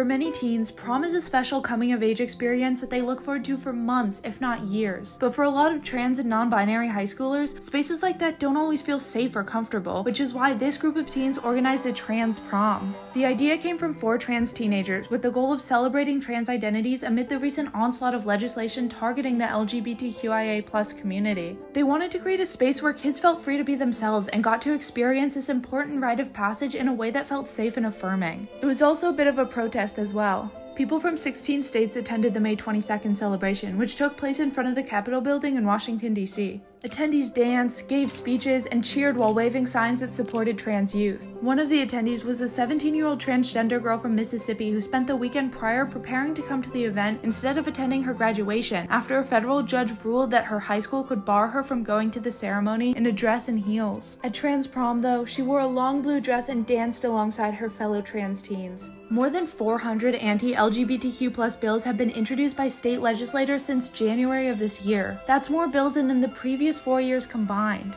These attacks can be detrimental to trans people's mental health, which is why it's so important that events like Trans Prom exist, where people feel free to be themselves and their identities can be celebrated. I really just don't understand the fixation on this um, by this administration. It's just freaking absurd. They are so focused on this. It's like everything. Hollywood Insider dramatically telling conservatives they can't cancel Pride. You can pull all the merchandise you want. You can boycott all the products you want. You can put it affect all the policies and laws you want, but you cannot cancel Pride. We won't let you. Chad Prather. And you can't cancel those of us that stand in defense of children's innocence. We won't let you. The voice of the secretly perverse has grown louder, and you can't deny that fact. Some have overplayed their hand and hurt any progress you made. Mind your own camp. And that's the point. Nobody cares about pride. Nobody gives a fuck about pride. We just don't want extremism. LA Dodgers. After much thoughtful feedback from our diverse communities, honest conversation with the Los Angeles Dodgers organization, and generous discussion with the Sisters Perpetual Indulgence, the Los Angeles Dodgers like to offer sincere apologies to the Sister Perpetual Indulgence members of the LGBTQ plus community and their friends and family. We have asked the Sisters of Perpetual Indulgence to take their place on the field at our 10th annual Pride Night on June 16th. We are pleased to share that they have agreed to receive the gratitude of our collective communities for lifestyle work they have done tirelessly for decades. In the weeks ahead, we'll continue to work with our LGBTQ partners, blah, blah, la, blah, la, blah. This is the Sisters of Perpetual Indulgence.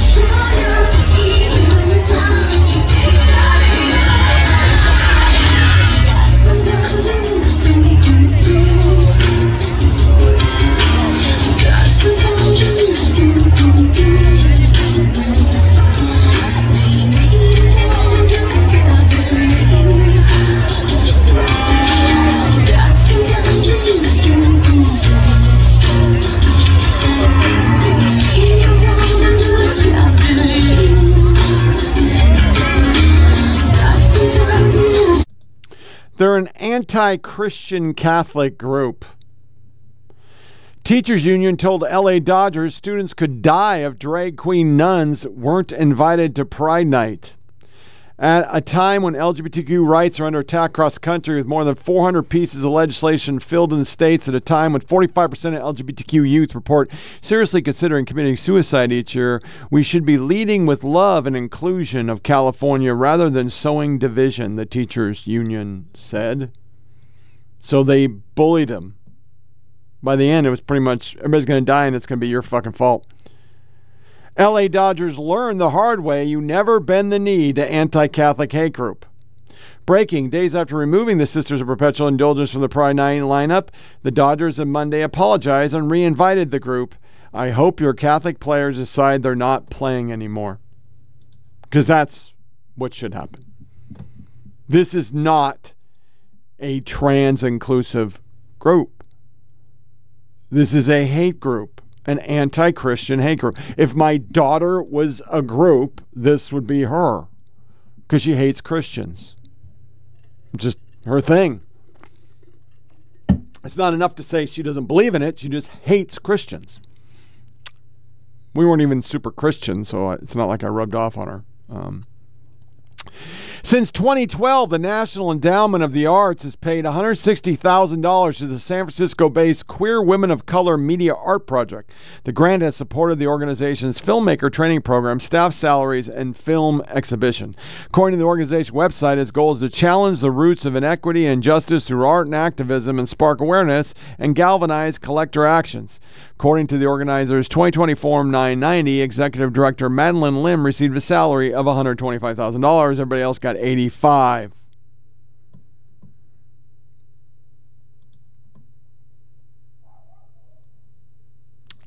Then there's Tarjay.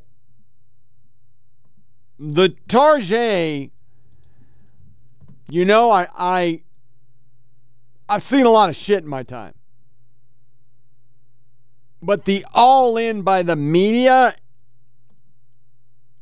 and administration over a Satanist trans campaign for kids and shit. Just fucking wow. I am Eloise. I am six. NAACP has made um, a move, uh, a travel advisory for the state of Florida after uh, several issues against the other, if you will, uh, from Governor Ron DeSantis. Um, and they're saying that the hate that is coming out of this political season is dangerous. What do you say to what the NAACP has done? I mean, they're following behind other groups, be it uh, groups supporting race or LGBTQ plus, but they're making a bold statement. What do you say to this? So I'm not going to uh, to comment on travel advisories specifically, but I'll say this more broadly and where we have been as administration, as a White House, we've been outspoken about the impact of misguided policies advanced by uh, Florida uh, uh, lawmakers. Republicans in, in Florida have attacked diversity. They've attacked inclusion efforts. They've limited the teaching of black history. And they've uh, launched attacks on the LGBT youth, immigrants, educators, and women's reproductive freedom. That's what you have seen uh, from uh, lawmakers in Florida. So I'll let NAACP, I'll let LULAC speak to their specific specifics of their travel advisories. But this administration is going to, as we have for the past two years, continue uh, to speak out against discriminatory uh, policies uh, pushed by state state leaders across the country, and we've seen them across the country uh, by by Republicans, extreme Republicans, putting forth these these um, these policies, these legislation that hurt Americans, that take away their freedom. And so, again, we're going to continue to be outspoken. That's what we believe. Uh, it is our duty uh, to do here. That's what the president believes. A controversy over Pride Month products is causing headaches for retail giant Target. It says safety is behind its decision to halt some sales. Miguel Almaguer explains. Tonight, Target, one of the nation's largest retailers, is pulling some products that celebrate Pride Month off store shelves. Citing threats to employees, the company says, given these volatile circumstances, we are making adjustments to our plans, including removing items that have been at the center of the most significant confrontational behavior. Okay, these are like naked people in shirts. The retailer removing LGBTQ brand Abprallen from their stores and website, whose products featured satanic themes. Target also reportedly reviewing its adult collection of tuck-friendly swimsuits that allows trans people who have not had gender-affirming operations to conceal their private parts. Those items have been at the center of misinformation. Uh, the misinformation here was that kids were being targeted with this stuff. They realized if they can threaten enough people, if they can scare enough people in real life locations, that maybe support for the LGBTQ community will diminish among corporations. Hi. Impressive carrying skills, right? Target is hardly the only corporation under attack. Last month, after a transgender influencer promoted Bud Light, conservative commentators and some celebrities called for a boycott. Sales slumped nearly 30%. I think there's this really small group who has an outsized voice at this moment in time, and it's of hate, and it's of hate discrimination, and it's violent. Tonight, corporations and controversy. I think there Florida needs to be a reminder of what what personal freedom entails. And this is where I get frustrated with my friends on the right is that you can have whatever view you personally want to in your home about the mm-hmm. LGBTQ agenda, about gender, about sexuality, and you have a right to raise your children that way, and you have a right to not buy things at Target. You do not have a right to tell other kids they can't read this book about this, they can't talk mm-hmm. about their gay parents, they can't buy that shirt at Target. That's not a conservative position. It's a, frankly like a very totalitarian position. We are going way too far, and I think it springs from this. Listen, the, the sentiment around marriage equality changed rapidly yes. and quickly, and most of the country country is there. The young people, we 70%. are there. Tra- the trans community is something that for a lot of Americans feels new. It feels unfamiliar, and it is leading to fear mongering and to weaponizing that community. And frankly, they're facing threats. And I think we need to have a real conversation about loving our neighbors, understanding our neighbors, and living in communities safely. Jay, what about that? Because I, you both touched on it. He's saying that it stems from fear, and you're saying it's not a rational fear, it's a primal fear. It's still fear. I mean, things are changing quickly as right. I mean, like you know, so 15 years ago, I wrote a book called God versus Gay, the religious case for equality, where I, I, talked about exactly what Alyssa just mentioned. This is actually an opportunity for moral growth. We should welcome this opportunity to look at our core values, loving our neighbor, caring for respect for all human beings, making sure that nobody should live in fear. These are sort of core religious values that many secular people hold as well, hold here as well, and they're at issue here. We should be answering this call to conscience, not demonizing a group and feeding the fear. I agree, Joe, look, yes, we talked about this in the context of guns. There's mistrust, there's fear. Right. But there are people who are stoking that mistrust and fear for their own gains. And one of them just announced on Twitter that he's running for president. There's, there's the fear that is already there, and there's the fear that's stoked by opportunists. And the lowest hanging fruit would be to stop that, to stop lying about trans people in their lives, to stop encouraging people to take this kind of action, because this doesn't come out of nowhere. There's this term stochastic terrorism. Mm-hmm. When you tell people that a group is terrorist, so we start getting into this. The designer behind one of Target's brand partnership for Pride Month was revealed to have affinity for Satanism. Abprallen, a brand out of United Kingdom and headed by a self-proclaimed gay transgender man known as Eric, per the website, has a collaboration and works with a retailer for roughly a year. The collection include a sweatshirt that reads "Cure Transphobia, Not Trans People," a tote bag that reads "Too Queer for Here," and a messenger pack that reads "We Belong Everywhere." Among the Abra other apparel are images of pentagrams, honed skulls, and references to devils. Satan respects pronouns, reads one previous design featured on t shirt and pins that I showed you. These items have been known to be sold at London's Satanic Flea Market during December, which the brand promoted on its social website. This has been so hard to keep quiet, but I can now proudly announce that you can buy Abprallen in the U.S targets Scarlett Johnson said. So naturally, Satan respects pronouns. He loves all LGBTQ people. Target has some explaining to do. Trans witches for abortion. Join our gay cult. Definitely not trying to use designs and art to groom, manipulate, and control kids. Those are actually designs. I just didn't make it up. Satan is hope, compassion, equality, and love. So naturally, Satan respects pronouns. He loves all LGBTQ people. I went with a variation of Baphomet for this design and deity, who himself is a mixture of genders, being beings, idea, and existence. Being called a demon is someone something I can cope with, and the idea of a trans demon is pretty damn cool. Most of my work focuses on gothic or dark and satanic imagery juxtaposed with bright colors and LGBTQ positive messages. Times up for transphobes. Sorry you're cis. We back bash back. Methinks the trans cult sex religion is sending us a message, and it is. We bash back.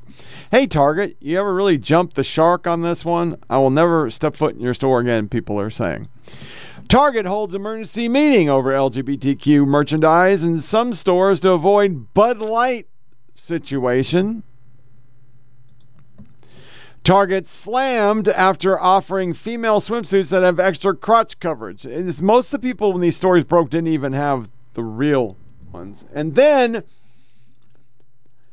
Target's chief diversity and inclusion officers tells employee to accept DEI or get fucked. It is important for us to also acknowledge that not everyone is going to believe or be bought into our strategies and our priorities on this topic. They just aren't. And so um, when we talk about leader accountability and the importance of representation and these strategies and these goals being integrated into someone's responsibility, um, like just to be really pragmatic and practical, then it becomes okay, you don't nest like we may not be able to change your mind shift on appreciating why this is important. But you do understand that as a part of your job responsibilities, you will lead inclusively, you will have representation on your team, you will be responsible for these behaviors, values, and expectations. And it also, quite frankly, puts a light on the folks that don't believe in this, but emphasizes that you still have to do it to do this job, to be a part of this company. And eventually, um, you'll see a change in their mindset or they may leave. And, you know, that's a part of this process too. This isn't for everyone. But what has to be for everyone is accountability, and accountability comes with transparency. It's really important. Yeah, that's probably not good. Target stock has just collapsed to its lowest trading value in a year with no end in sight. For the first time in my life, common sense Americans are standing up for themselves. They've lost $9 billion. Some records have said that Bud Light or Anheuser-Busch lost $14 billion. My wife would get really mad at me because I'm wearing a really oversized shirt and look like a slob today. Sorry. Target donates to a group that promotes secret child gender transition and LGBTQ books in school. I mean, if anybody's surprised by this, they gave 2.1 million to GLSEN over the past decade, law in the group's mission to create affirming, accessible, and anti-racist spaces for LGBTQ students targeting also active promote GLSEN in its online store. GLSEN runs a Rainbow Library initiative through which individuals can purchase books such as uh, books such that a portion of the proceeds will be used for free volumes in school libraries. GLSEN has sent more than 46,000 books with those themes to thousands of schools across the nation, including posters and supplemental resources. GLSEN, meanwhile, encourages educators to hide a student's intention to undergo so called gender transition. Staff or educators shall not disclose any information. So they are major dark money group that's financing everything. And, and the funny thing is, is they're, they're, they're turning into a fucking meme targeting kids. I mean, that's pretty much what they are. But they were all in on Floyd too. This is uh I already get this? Yeah, I already had it. So let me kill this. Um, yesterday was a very hard day for Target, and the CEO, Brian Cornell, said, Thank you for the care you've shown each other, our frontline teams, and the LGBTQ community. Today, brings more reflection, pain, and the need for continued care as our team, hometown, and world remember the anniversary of the murder of George Floyd. As you make space to take care of yourself and each other, know that you can always tap into these tools from the Team Member Life resources. And as Mental Health Awareness Month continues, turn to the Take Five to take care hub for more well being.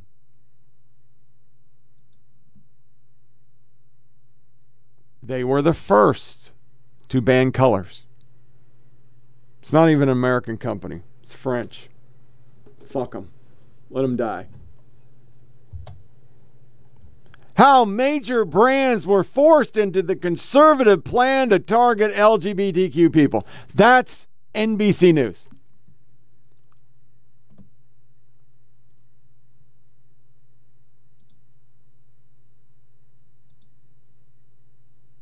Target, Bud Light, and Dodgers and Disney have all been backed into a corner over their support for the LGBT community, the strategy as conservative activists celebrating.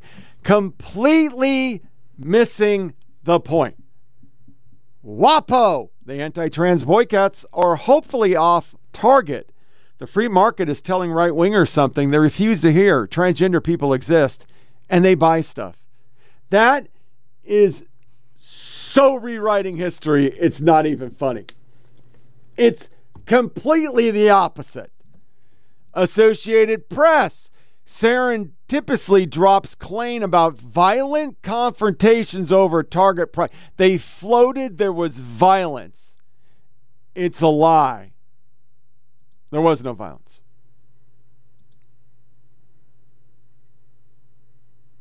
But why would the media tell the truth? A, you're not saying it's targeting children. B, you're not saying it's satanic targeting children with Satan and trans. And they won't say that the free market is pushing back on this 0.5% demo and saying, hey, be a freak. We don't care but we don't want you selling shit to our kids. And that's what you're doing. That's what the free market's saying. They don't even report they've lost billions of dollars. They don't report that people aren't going to the store. They're not reporting that there is satanic shit. They're not reporting that it's for kids. They're not reporting that they're sending money to organizations that sole purpose is to target kids at schools with books, showing bull blowjobs and butt fucking, as we've shown on the show. They've never done it. They just do cliches. This is the right wing fighting the culture war, which is such a joke because they're pushing back on the culture war. And they always say, oh, it's just don't say gay bills. They don't say the truth ever. But all these companies can't help themselves. They got to get their DEI score.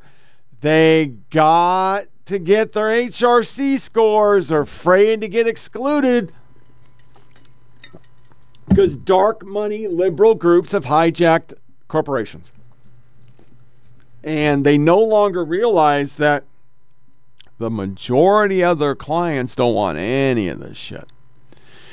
Starbucks India, for a different flair, is in the latest company to draw culture war fire and call for boycotts by pushing wokeness in a commercial. In fact, the company has been accused of going full Bud Light after its latest promotion featuring parents meeting their transgender daughter at a Starbucks.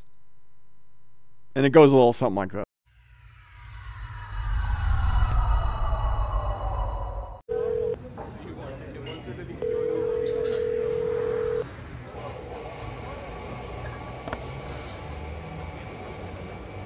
सुनो। इस बार गुस्सा मत होना please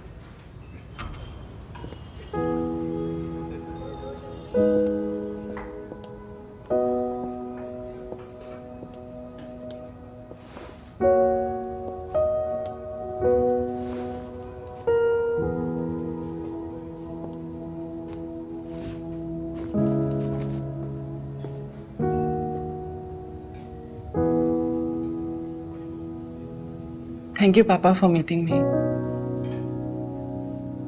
I know बड़े साल बीत गए, लेकिन आप आज भी मेरे लिए सब कुछ हो।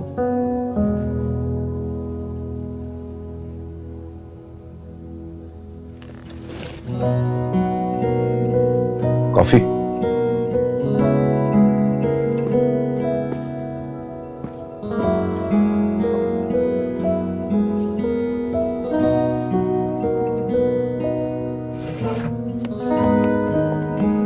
तेरी आदतें नहीं बदली। Three cold coffees for Arpita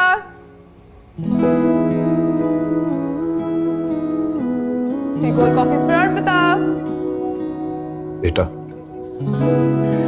मेरे लिए तो आज भी मेरा बच्चा है। बस एक लेटर ही तो ऐड हुआ है तेरे नाम में।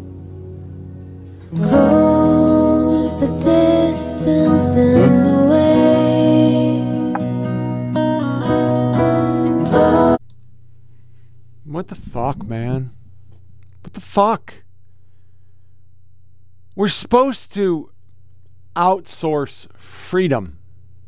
And I know the arguments from the far left and the group of the Sisters Perpetual Hating Fucking Christians out in Dodgerland would say, "Yeah, we we ex we we export Christianity and Christianity started war." All the fucking stupid, tired ass arguments, but you know.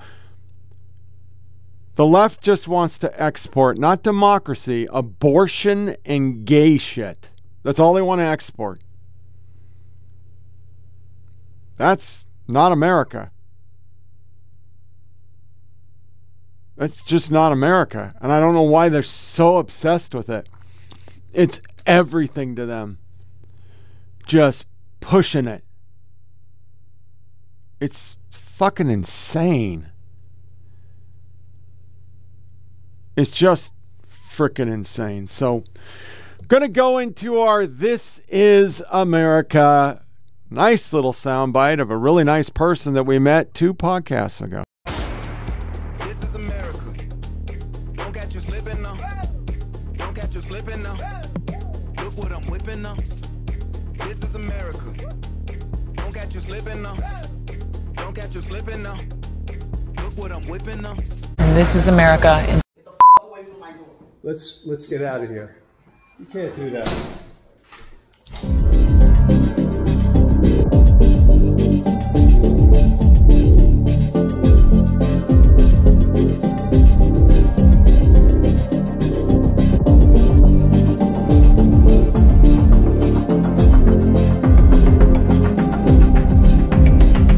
You're not educating This is propaganda.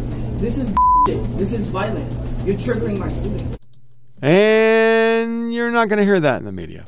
No, no, you're not. Um, I'm going to chop you up. Professor who braided anti abortion students caught on camera chasing, holding machete to a New York Post reporter. I want you to think if that was a CNN reporter or a New York Times reporter, which would be more apples and apples. Hmm. So, of course, with Memorial Day and wokeness, I haven't seen anything about Memorial Day from the president. But I've seen this bullshit.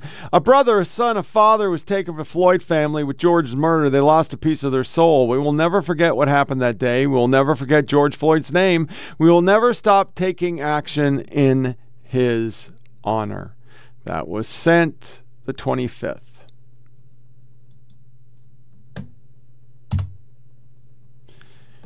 It's so big, I I got to lessen it. And once again, what the cop did was wrong.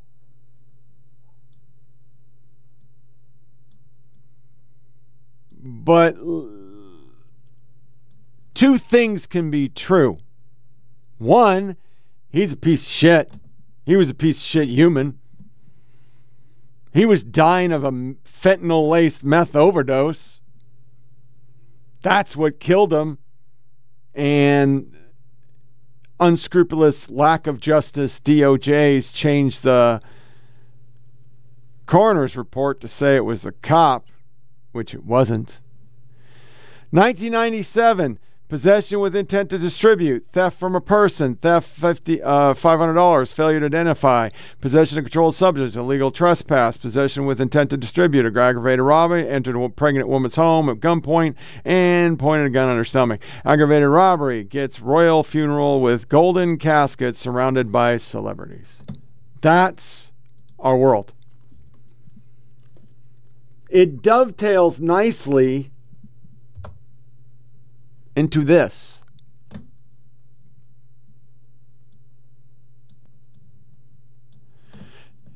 $90 million in donation. 30 million grants to Charitable Foundation, 22,704 829 in expenses, 12 million purchase of luxury home, 961,000 investment loss, 830,000 33,000 fundraising costs, 722,394 in salaries. Paid to BLMN GNF board members Shalomyah Bowers for consulting firm 2 million, 1.6 to Patricia Cullors' brother and security company, paid to Trap Heads LLC, a company run by the father of Cullors' child, almost a million. To a former board members consulting for in connection with the contract dispute, 600,000. Payout to former managing director Kaylee Scales, $114,000.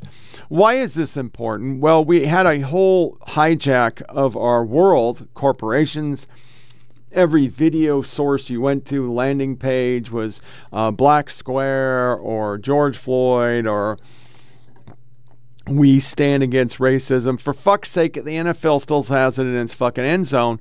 And then the entire world gave more than $90 million. That organization got close to a billion dollars. And it's just gone. It doesn't exist. But the NRA owns politics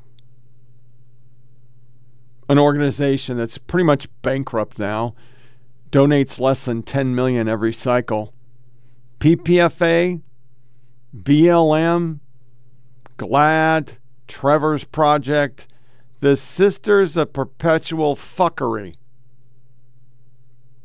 National Endowment of the Arts for far left groups to push woke agendas. You do not see money going to pro life organizations. You do not see money going to Christian organizations. We don't hand money out for that kind of stuff. But we're handing it out for the religion of woke. We're handing that shit out like it grows on trees. And I ask why. In a real free media country, freedom of speech, you'd be reporting it. You would cover Target wants to support LGBTQ people, but they chose a Satanist to do it. You would report the Sisters of Perpetual Fuckery are an LGBT group, but they are also very anti Catholic and Christian. Two things can be true.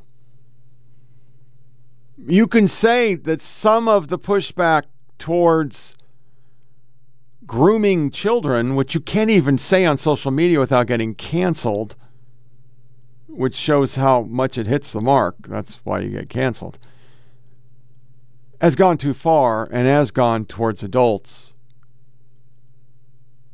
and general drag and that they're targeting kids. I mean, we're saying that the whole drag trans world is being persecuted, and every time I log into Peacock, I'm getting hit with RuPaul's Drag Race telethon fucking new series with the X star. It's like goddamn Star Search or American Idol for drag. Next level draggery. Nancy fucking Pelosi went on RuPaul's Drag. A devout Catholic, the most Catholic of the Catholic, her and Biden. They're so Catholicly, you don't see them doing anything for Christians. This is a democracy. Yes, minority groups need to be protected. Yes, we should allow people to become fucking elves if they want to. Donkeys, unicorns, jackalopes. I don't give a fuck. You do you, bro. Or broette, or no gender. You should be able to be a Satanist. You should be able to worship CRT and LGBT2S LGBTQ plus plus plus IA cosine square root of 5. It's America. Don't give a fuck. But the government should be doing government shit, which isn't that.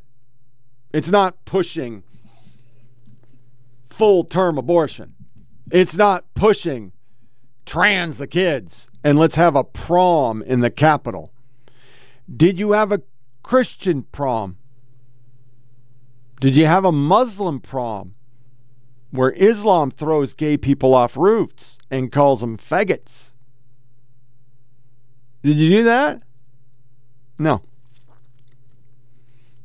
I mean, Obama during that time where you couldn't go anywhere without a suicide bomber blowing shit up in the world, including San Bernardino in our own country, we bent over backwards for Islam.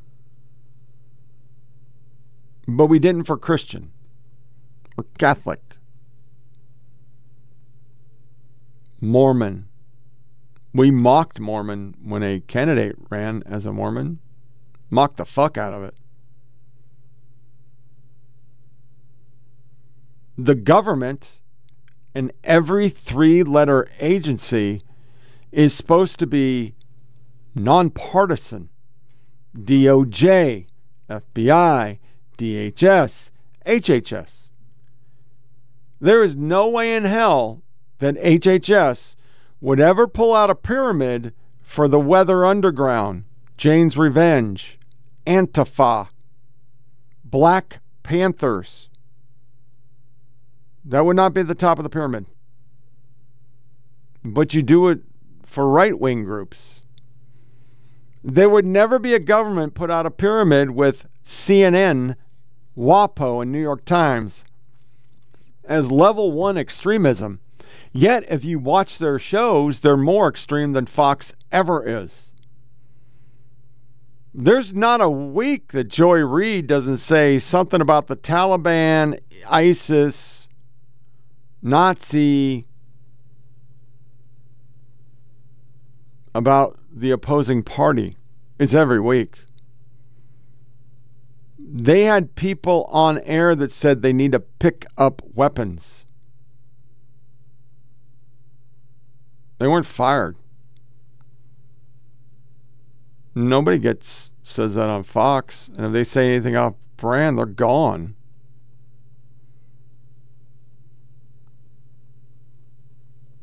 And the added insult to injury is that every institution, regardless of Biden's president, if it turns into fucking DeSantis, God willing, in 2024, or Tim Scott, it'll still be that way. NASA, as a trailer park boy said, was pushing Islam and space under Obama. And now they're pushing gay shit. We have the first non binary tranny astronaut. And the black commander for our moon mission talks about Whitey on the moon. I mean, come on. You, you, that's not the way it's supposed to work. They represent all Americans not the 18% of Americans who hate America, hate Christians, hate gun owners, hate rural folk, hate white people, hate, hate, hate, hate, hate, hate, hate. And all of their policies are to persecute those people and only hook up their people.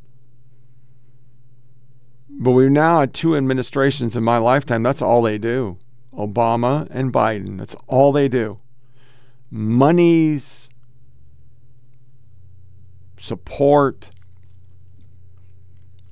I mean, if you remember 2005 and George W. Bush created Katrina and threw it on the white people, and then the Corps of Engineers went and blew up the dike so that the Ninth Ward would flood and kill black folks.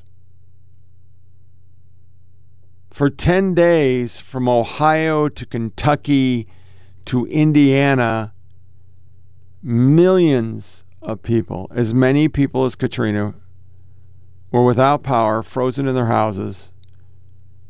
By the time the federal government got engaged, they prepoed all the assistance at Sabre Army Airfield at Fort Campbell, Kentucky, where it sat, and nobody got assistance.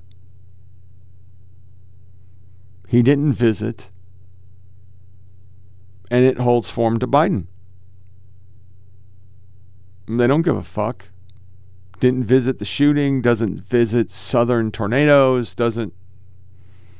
But if a hailstorm inflicts any damage on a blue state, he's leaving Delaware and he's heading that way. And that is not presidential.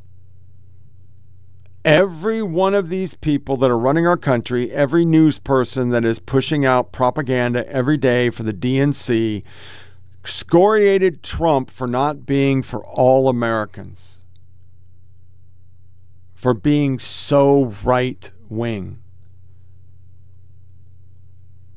He's not even a quarter of how extreme Biden is and our media is now. They have gone so far to the left. It's criminal because it's not that North Face or Bud Light was pushing an LGBT agenda and the free market is being construed by a conservative pack.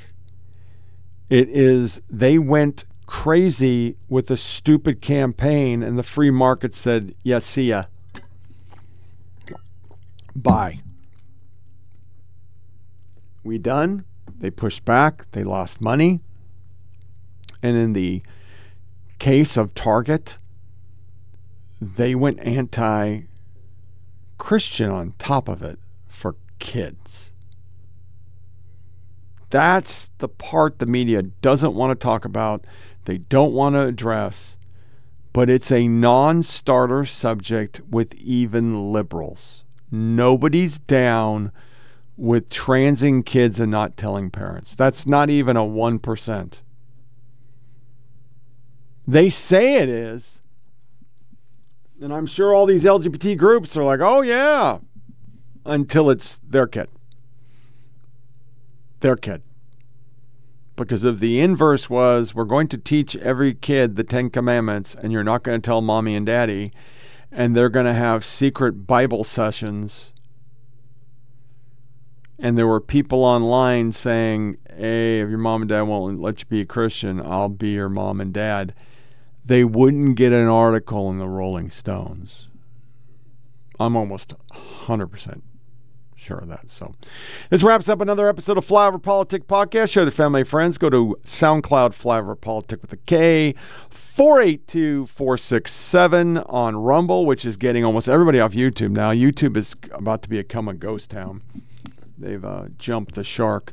Send emails to foppodcast at gmail.com. I want to thank Todd in Oregon for his submission this week.